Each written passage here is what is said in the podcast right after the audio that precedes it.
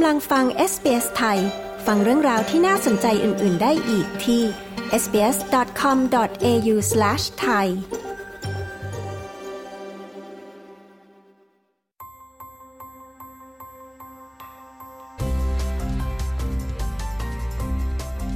Settlement Guide ของ SBS Radio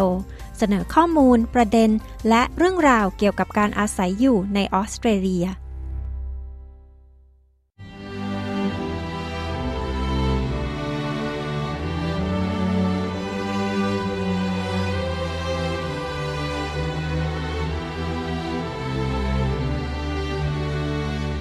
ออสเตรเลียรักษาความสัมพันธ์อย่างเป็นทางการและลึกซึ้งกับสถาบันกษัตริย์ของอังกฤษในฐานะสิ่งสืบทอดของการตั้งอาณานิคม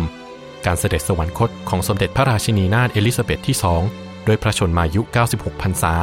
เมื่อวันที่8กันยายนคริสตศักราช2022นั้นได้ทำให้เกิดคำถามว่าสถาบันกษัตริย์ของอังกฤษมีบทบาทอย่างไรต่อออสเตรเลียยุคร่วมสมัยติดตามรายละเอียดได้จากรายงานโดยคุณเมลิซาคอมปาโนนีสำหรับ SBS Newsผมตินรวัตรบัญญัติ SBS ไทยเรียบเรียงและนำเสนอครับความผ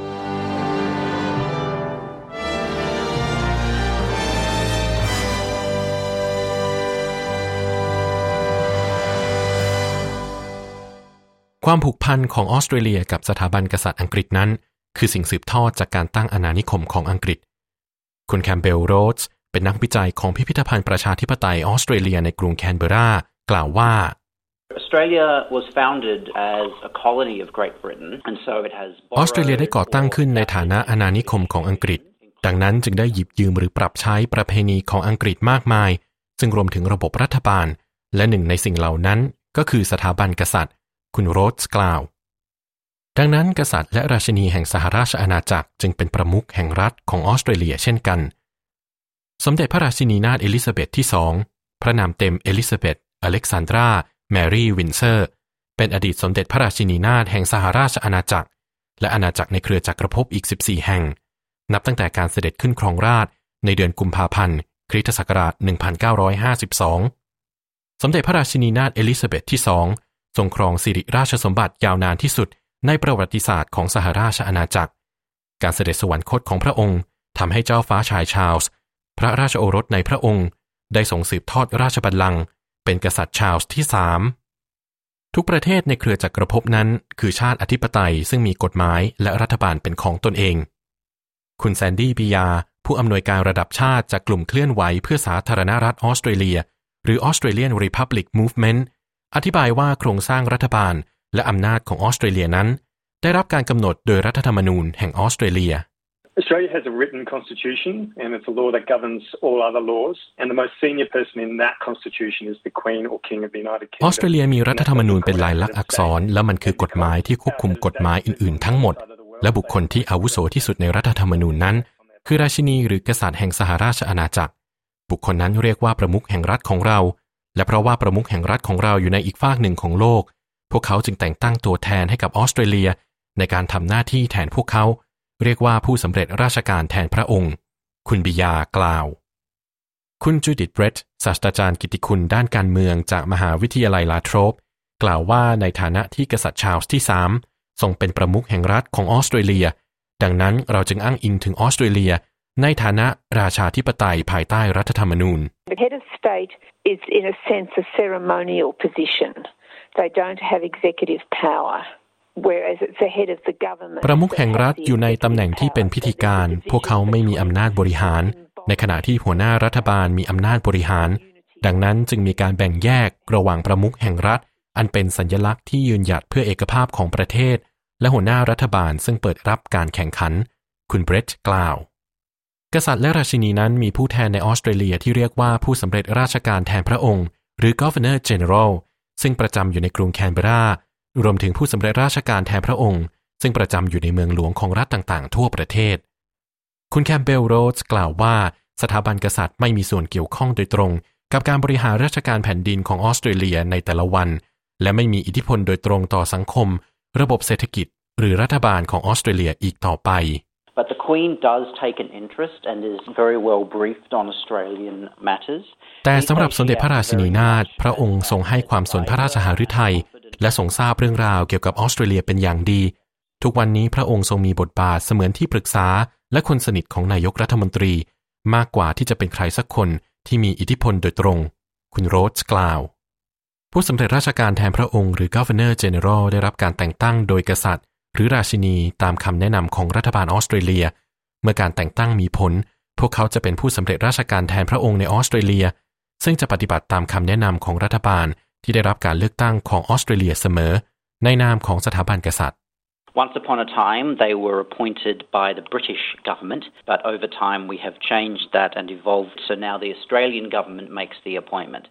ครั้งหนึ่งพวกเขาได้รับการแต่งตั้งโดยรัฐบาลอังกฤษแต่เมื่อเวลาผ่านไปเราก็ได้เปลี่ยนแปลงและวิวัฒน์สิ่งนั้น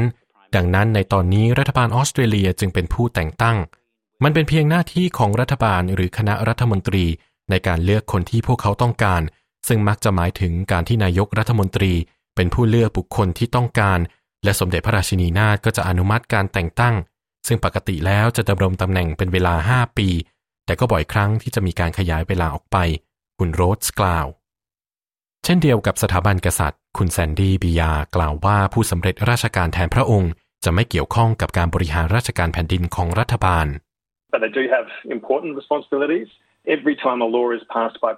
แต่พวกเขาก็มีความรับผิดชอบที่สำคัญทุกครั้งที่รัฐสภาผ่านร่างกฎหมายทุกครั้งที่พวกเราต้องการไปเลือกตั้งสิ่งนี้ต้องได้รับการอนุมัติจากผู้สำเร็จราชการแทนพระองค์คุณบิยากล่าวในปีคริสตศักราช1986พระราชบัญญัติออสเตรเลียหรือ Australia Act ได้ตัดขาดความสัมพันธ์สุดท้ายอย่างเป็นทางการระหว่างรัฐบาลอังกฤษและรัฐบาลออสเตรเลียยกเว้นสถาบันกษัตริย์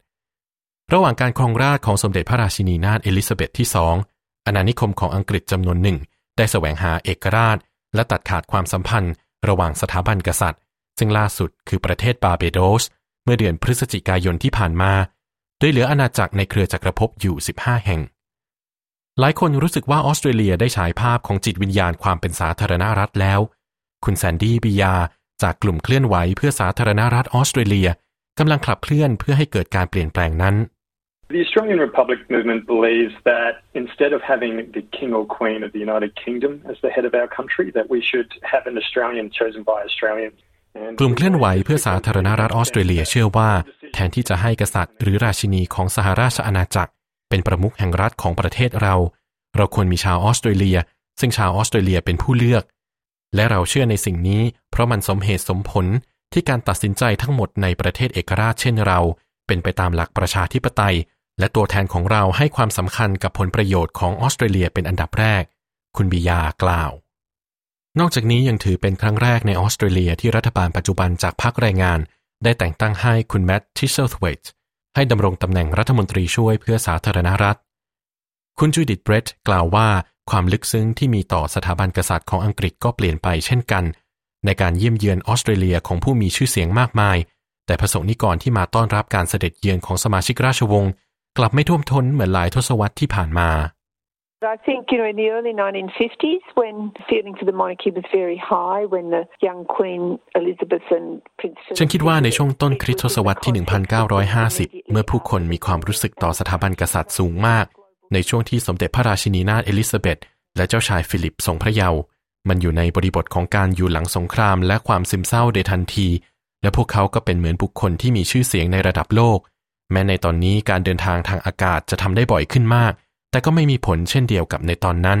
คุณเบรตต์กล่าวหากออสเตรเลียจะกลายเป็นสาธารณรัฐเราก็ยังอาจที่จะเลือกเป็นส่วนหนึ่งของเครือจักรภพได้ซึ่งอินเดียก็เป็นประเทศหนึ่งที่ทำเช่นนั้นแล้วโฉมหน้าของออสเตรเลียในวันที่เป็นสาธารณรัฐนั้นเป็นอย่างไร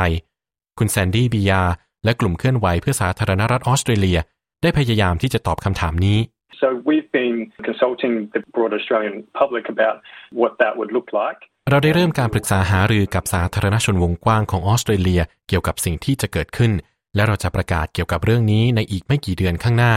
คุณบียากล่าว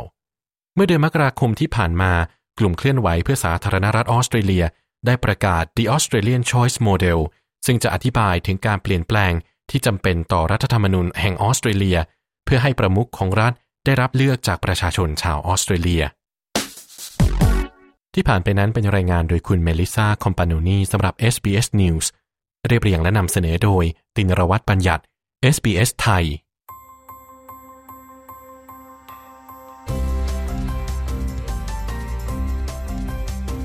ฟังสารคดี Settlement Guide เพิ่มเติมได้ที่ sbs.com.au/thai กดไลค์แชร์และแสดงความเห็นไป follow SBS Thai ทาง Facebook